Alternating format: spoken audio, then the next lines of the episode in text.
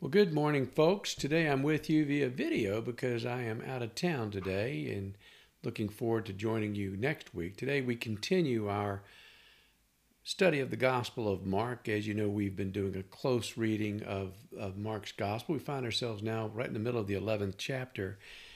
Uh, and, and I want to remind you what we've been trying to do is an artistic reading of, of, of, uh, of Mark, a, a literary reading, I call it in which we try to take the artistic intent of the uh, of the author into consideration and trying to understand what Mark is telling us about who Jesus is uh, uh, through the way he constructs his story. That's particularly important today, uh, as as as you'll see. So let's dive right into it.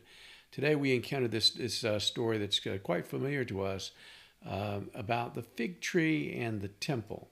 Um, I want to, to ask us to begin our, our inquiry into this gospel by asking the question why did Mark tell these stories, which appear in Mark in, in excuse me in the Gospel of Matthew also, but in a different way? Why did Mark tell these stories in the particular way um, that he did? I can tell you as a as a heads up that this is one of those uh, sections of the gospel in which Mark is rather famous for his art form as we'll get into when we talk about how he dealt with the figs. But first, let's dig into the context. I want to remind you of the context of our story.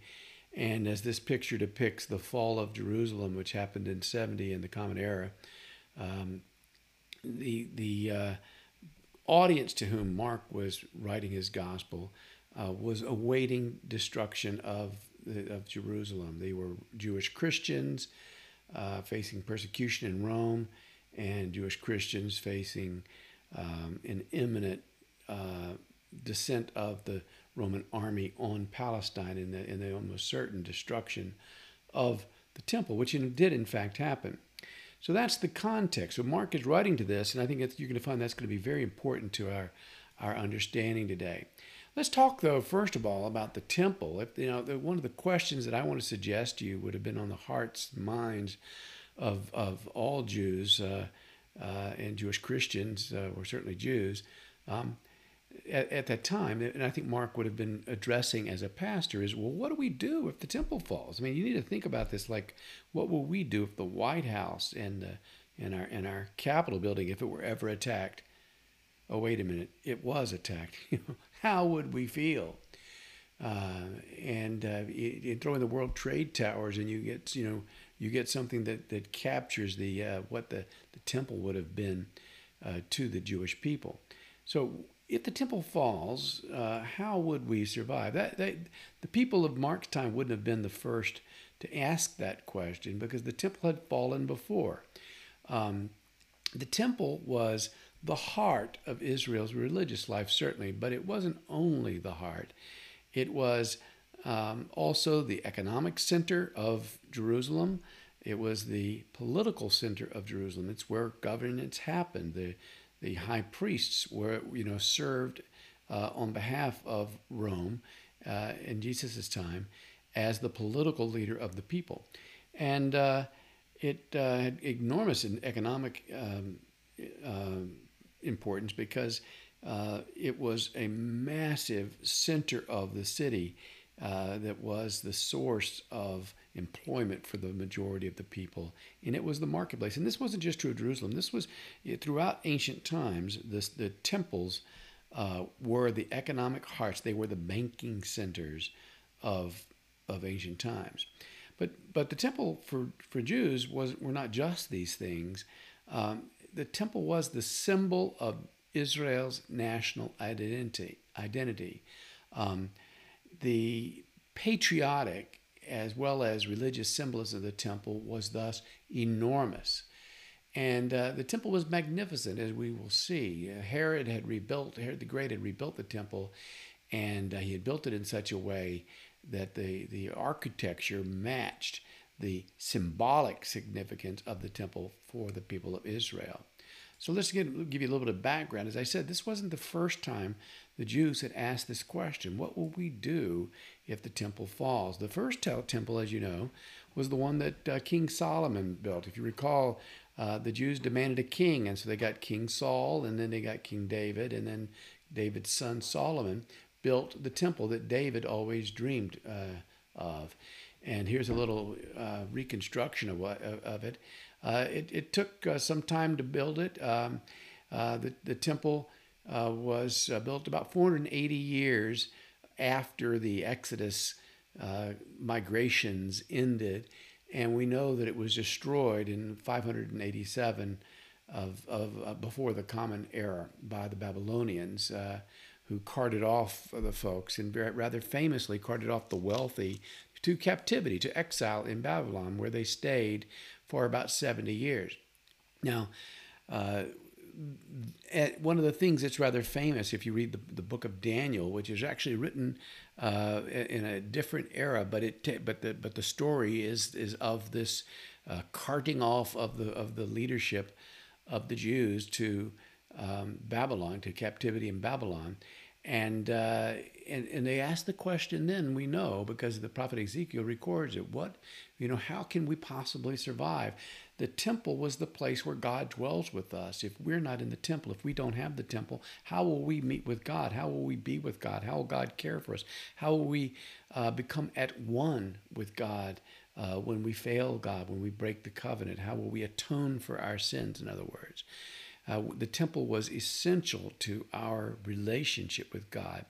And so when the temple was destroyed, it was, it was an incredible uh, uh, existential threat to the people. And the, and the prophet Ezekiel, who was a priest, rather famously uh, helped the Jews to see that that kind of thinking was uh, misinformed. And so uh, Ezekiel's wheels, as you, you see here, um, uh, and you know are described in the first few chapters of Ezekiel, and what they show is is uh, as the wheels uh, head off to Babylon, carting off the uh, the uh, the captives, uh, God's spirit, God's presence was going with the people, so that God's people would, you know, God's presence wasn't stuck somewhere in the ruins of Jerusalem and the, you know where the temple had been, but rather God would be with them in Babylon.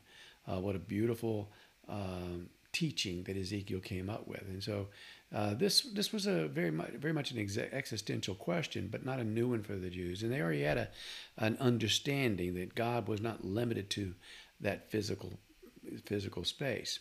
Well, the temple was rebuilt around 516. It was completed and it was dedicated, and so we have what we call the second temple that was built. And uh, and that temple, uh, the story, the book of Nehemiah and the book of Ezra to record its construction. We don't need to get into that. The important point was that uh, that that not not it didn't last that long before it too was defiled. Uh, by the Greeks, the Greek the Greek Empire rose in the in, in the 300s, and over time, uh, the Seleucids and the Ptolemies uh, divided the kingdom of, of the Greek Empire, and uh, and they profaned the temple rather famously, um, because what we uh, we know from from various sources is in the year that you know the background of the of the book of Daniel is in fact the the profaning of the Jewish temple, which occurred uh, right about uh, 200 years in the Common Era, excuse me, before the Common Era, uh, before Jesus's life. Uh, and, and it was it was an effort to abolish the Jewish uh, re- religion. Uh, Antiochus Epiphanes, I've shared with you, uh, defiled it uh, with uh, with the worship and, and an altar of Zeus, and required that, that that that the, the Jews, you know, worship Zeus and, and, and offer their their tithes for the for the for the temple of Zeus. Um, and so it was it was defiled. But rather famously, in the year 164, um, the temple was uh, was rededicated and, and cleaned, purified, as the prophets had, had predicted would happen by the Maccabeans, the Maccabean brothers. Uh, famous story there. This painting depicts the the uh, the massacre of of the Maccabeans, uh, you know, at, you know, by the Greeks. Uh, but but uh, what what but th- that happened. Uh, but it, it, they they managed to be in revolt for about seven year period. In the middle of it, they redeemed the temple, cleansed it, and purified it. And in that in that feast of dedication is where we get our feast today that we call, we know as Hanukkah, and it remembers how uh, the Maccabees cleansed the temple. They had the victory, and so we commemorate that annually in the feast of dedication in December. Uh, but that led to uh, a new dynasty, the Hasmonean dynasty, and that then led to the, the empire of Herod the Great. Herod the Great rebuilt that temple, and what an incredible thing it was. Herod's temple uh, began to be rebuilt about the year 20 before the common era about you know about 16 years before we think jesus was born and what's interesting is that jesus uh, excuse me herod's temple was not completed. The construction wasn't completed until 65 in the common era. So it took it took uh, 85 years to complete. And you can see why by looking at the comparison uh, its comparison to solomon's temple. Uh, it was a massive facility um, and uh, that's what that's the uh, one that was the center of worship for the Jews during Jesus' time. Um, and of course, that's the one that the Romans uh, came to destroy. So now let's talk about another uh, symbol in this story, and that is the fig tree. The fig tree for the Jews was an emblem of peace and prosperity. It was a, it was symbolic of of hope, hope for the future. Uh, and that, that hope was uh, famously expressed uh, in Micah. You'll look if you look at Micah 4 4 or Zechariah 3.10, you may remember George Washington in his his farewell address, you know, uh, quoting those. Uh, that, that hope for a future of peace and prosperity where one could sit under one's vine and one's fig tree and gather fruit from them. Uh, well, in Jesus' time, the fig tree would have been widely understood as a symbol as a symbol of the fruit that Israel was to produce within its common life, and that and that and that fruit would be present and they would be producing that fruit when the Messiah came. That was fundamental, and so that would have been understood, uh, by, you know, very commonly by the folks as Jesus encounters this fig tree. One other piece of background I just want to note for you uh, an interesting thing about you know Jesus' section on prayer today a little bit of background for us to, to recognize uh, that, again, Mark is doing something interesting here. And the question I want to ask is why did Mark connect Jesus' teaching on prayer to these accounts?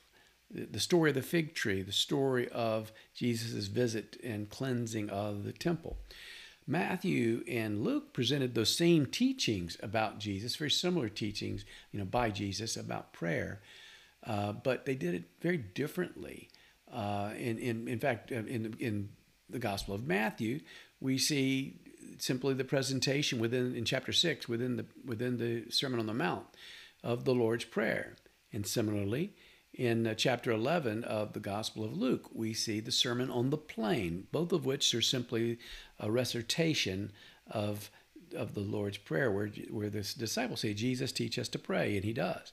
But Mark does this differently the Jesus' teaching on prayer is the result of Jesus' visit to the temple. Why is that? I think those are important questions as we consider the meaning of this, this very interesting story about Jesus' cleansing of the temple.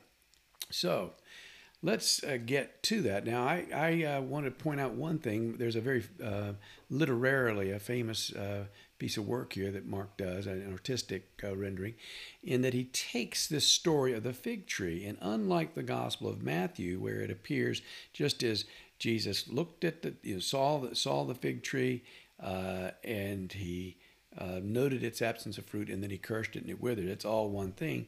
Mark splits those two parts, those two apart. He, we see at the very beginning Jesus uh, uh, naming and judging the fig tree and and and doing what we would call a curse of the fig tree.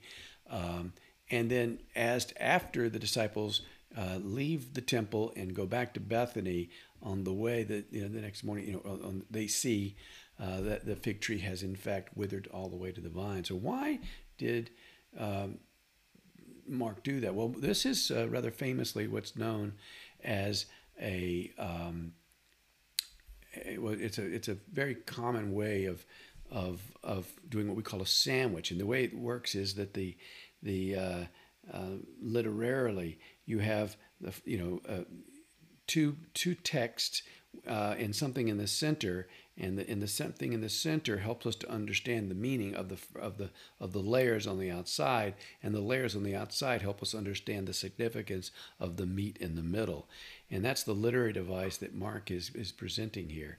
Um, so, what about these figs? Well, the point, the, the background I wanted to give you is that at, Pal- at Passover time in Palestine, the leaves are already opening, but they're not yet thick. The, there, there will be a, a, first, an early fig harvest that happens in May or June after Passover. And so it wasn't, when Jesus was here, it would not have been uh, time uh, for figs. So why then did Jesus hope to find fruit on a fig tree in leaf at that time? Well, uh, what we know is that there are uh, early figs that do arrive, um, and uh, those are they're the, often often as the they're often offered as the first fruits of the harvest. But uh, maybe Jesus was hoping to see those, especially if the tree has, as Mark emphasized, a particularly well developed show of leaves, which might have encouraged one to hope. Well, if there's that show of leaves, uh, a massive show of leaves, well, then perhaps it has developed further than the others and uh, it's more advanced than, than normal at that time of the year, and one would expect fruit. But these were not even those undeveloped figs. A, a tree in full leaf at Passover season is making a promise it cannot fulfill. And, and, and the point that I think we see in this in the story with with uh, with Mark is that so too is Israel making a promise it cannot fulfill in the great show about the temple. Uh, just as Micah uh, in chapter 7, uh, speaking for God, described his own disappointed search for the first ripe fruit um, for which he hungered, so Jesus, when he initially visited the temple, found all leaves but no fruit. And so his summary verdict on uh, that that uh, braggart fig tree, as one scholar put it, is a verdict on the failure of God's people. So let's talk now about the uh, judgment uh, that Jesus renders. Jesus uh, goes into the temple, and as you see, he enters the temple, and, it, and as, as, our text tells us, he threw out those who were selling and buying uh, items there. And then he very famously pushed over the tables that were being used for uh, currency exchange. The you know people pilgrims came from afar and they brought the currency that they may that you know that they were used to in their own areas. Uh, but it had to be exchanged because at the temple they only accepted the Tyrian, uh, you know, the, the, the currency of Tyre, T Y R E I, excuse me, T Y R E. Uh, they only expect, accepted that currency. So you had to exchange your currency in order to buy things. And one of the things you would buy were the articles that were necessary uh, to uh, offer in sacrifice. And one of those would have been the doves. So Jesus, it says, overturned the chairs of those who sold doves. Why doves? Well, doves were the were the uh, were the offerings, the sacrificial offerings that were made by the poorest of the poor. A, a woman coming to the temple uh, to be purified after having been unclean uh, because of the fact of her pregnancy, of her, of her delivery of a baby. Uh, you know, would pay for a dove, would give her money for a dove and offer it in sacrifice so that she could be rendered clean. Uh, quite a racket going there. Uh, and and and, uh, and so this was what Jesus stopped uh, when he when he went through there, and he explained to us why why he, he, he with these words he said, "Hasn't it been written, my house will be called a house of prayer?" For all the nations. This was uh, what the temple was for, after all. Was it was the life of Israel, the common life of Israel, was to be such that it drew uh, its holiness drew all the world into fellowship with God and with each other. Uh, and and so all the all the nations would stream Isaiah in chapter two. We see all the all the the nations would stream to the to the mount uh, and uh, and worship God together as one, um, undoing what had been done at the Tower of Babel, reuniting us uh, once again. The thing that we see at Pentecost later. Uh, um, and, and Jesus says that's what was supposed to happen. But what has happened? Well, those who've been entrusted to bring about that house of prayer for all the nations, the, the particularly the temple state uh, that was that governed Israel, uh, were guilty. They had turned it into a hideout for crooks. Now, I want to suggest to you that the hideout for crooks does not refer to the people who were money exchangers there selling doves. Jesus is, is condemning the temple priests, who, as we've seen earlier, Jesus has condemned uh, for creating an economy that consolidated the land of the many, that was each person's share of the promised land, into the hands of the few, whose power increased whose wealth increased, who, who ran the temple state as an oligarchy, and as, as the poorest of, of Israel uh, found themselves thrown off their land and living the life of either day laborers, uh, hoping for a handout, or beggars uh, at, at, the, at the gates of Jericho, like Bartimaeus, uh, hoping for a handout, or uh, becoming brigands that go off into the caves and live in the caves and in, in, in, hope for liberation by attacking the convoys of the Romans. Uh, that was the, the type of sour fruit that those in charge had, had produced. And so Jesus is condemning, when he talks about a, a hideout for crooks, this is who he's talking about. And so, what is that judgment? Well, we see what we've I've described. You know, the next morning, Jesus' and disciples were walking along, and they saw that tree withered from the root up. That fig tree standing symbolically for the temple state itself. Jesus prophesying that that that, that God, in naming God's judgment upon the temple state, and and prophesying that it would uh, wither up, wither from the root up. And of course, later he will, in chapter 13, uh, say that something like that once again. And of course, that's exactly what happened to the people. Uh, that's what the people were waiting to see happen, actually, to whom Mark wrote in 70 in the Common Era. The t- temple was, in fact, destroyed, just as Jesus predicted. So, what does this mean? I want to suggest to you that there's good news here, and that good news is that God sees the good that we do and, and blesses that, and sees the evil we do, and finds some way to turn us and it to the the uh, to the good, so that God is always leading us to the good that, that, that God desires for us. There's a saying that I, I learned at Duke that I love um, that uh, some of you may know, and that is this God is good all the time. All the time, God is good. God is always leading us to still waters. Those still waters our restless hearts desire. Sometimes God does that uh, with acts that we can't imagine could ever happen. Uh, those miracles, like the sea of reeds that swallowed up Pharaoh's army.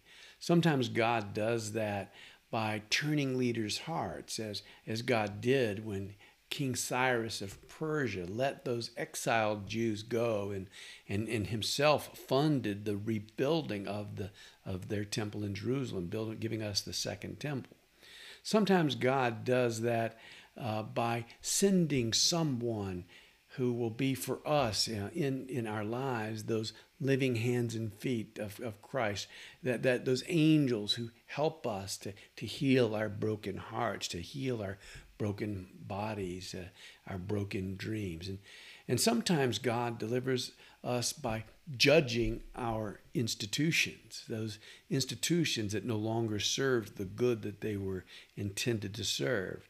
God names their impotency for the good and withdraws God's presence from them by allowing them to wither, like the prophet Isaiah said, like the grass.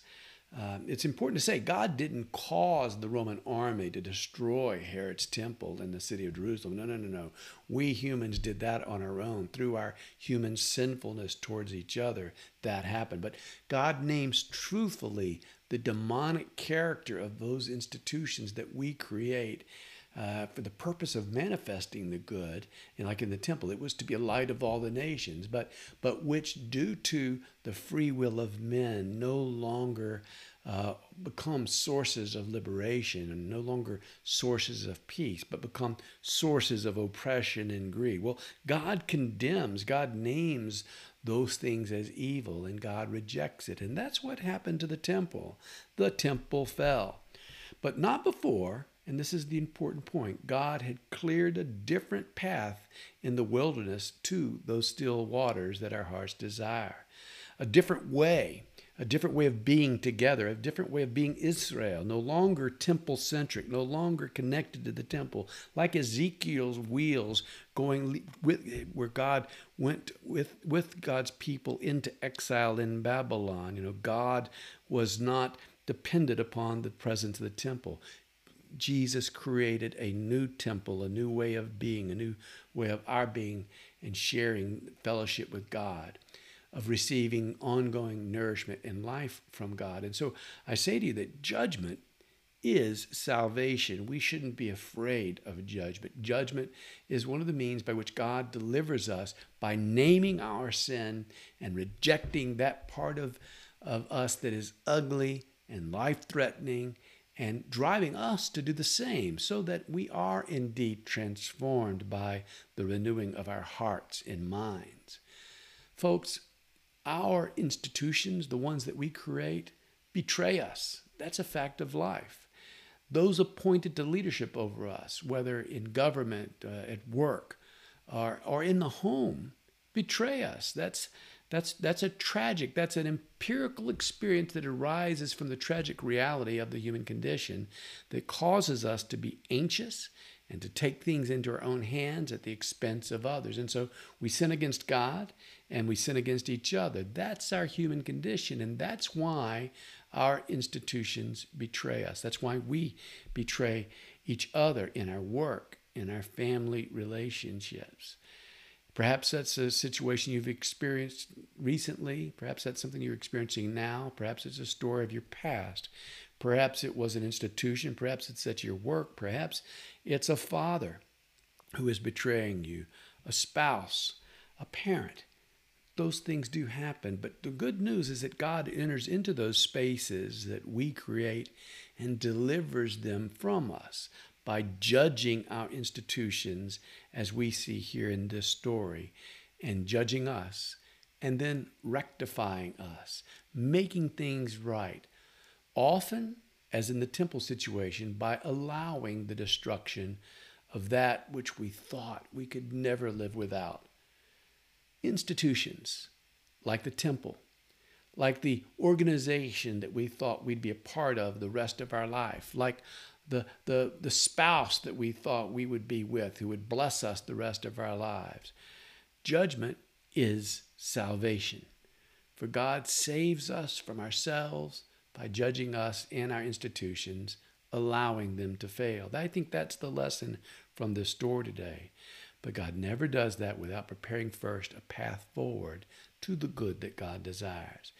Never before preparing the new beginning for which our hearts groan, that new beginning that enables us to carry on the story of our fellowship with God and each other.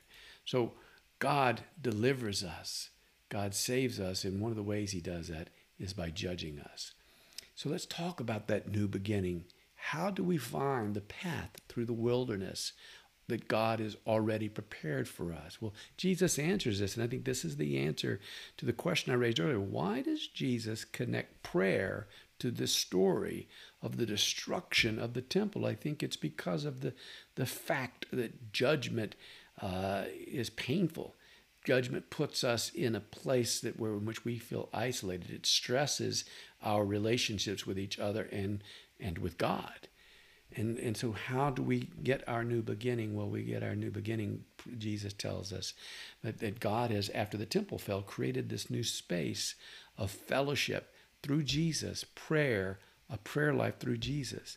And he says, he says to us uh, that the way that we get our new beginning, the way we find that path in the wilderness, uh, happens through two essential things. First, um, trust trust that uh, um, that, that, basically I, I, I like to, paraphrase Jesus' statement that says, "Be still and know that I am God," or as Jesus puts it here in my paraphrase, Trust that what's impossible for human beings is not impossible for God.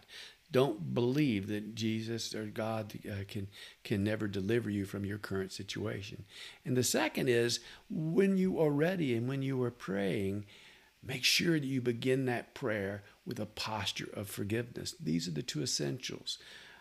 Trust in God, be still and know that I am God. Trust that what's possible for impossible for you is not impossible for God.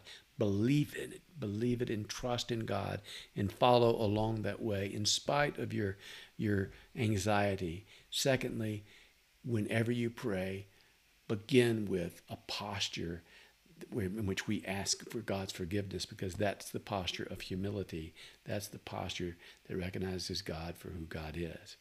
And so, what's the good news today? Well, I think Mark seems to be saying to Jewish Christians as they waited for the Roman legions to descend on them, as they were buffeted by the waves of Jewish calls to arms to protect the temple and all that represented, you know, um, take up your cross, as they worried about how they were to survive in a world without the temple as their meeting place with God, that God had already delivered a way forward through the arrival of Jesus, the Messiah.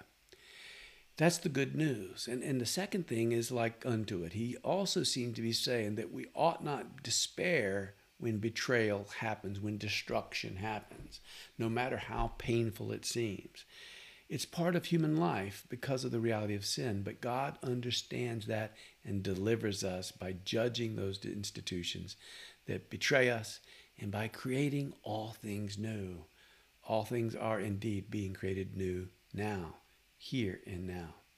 And finally, the third part of the good news that I see today is that we navigate our way to the new life that God prepares for us by prayer that is centered on forgiveness, embracing the forgiveness that God gives to us and and extending that forgiveness being a, a means of, of that forgiveness to all with whom we encounter. Uh, that's the way of love that God has called us to live. Uh, may we hear the word and uh, be blessed by it this morning. In the name of the Father, Son, and Holy Spirit. Amen.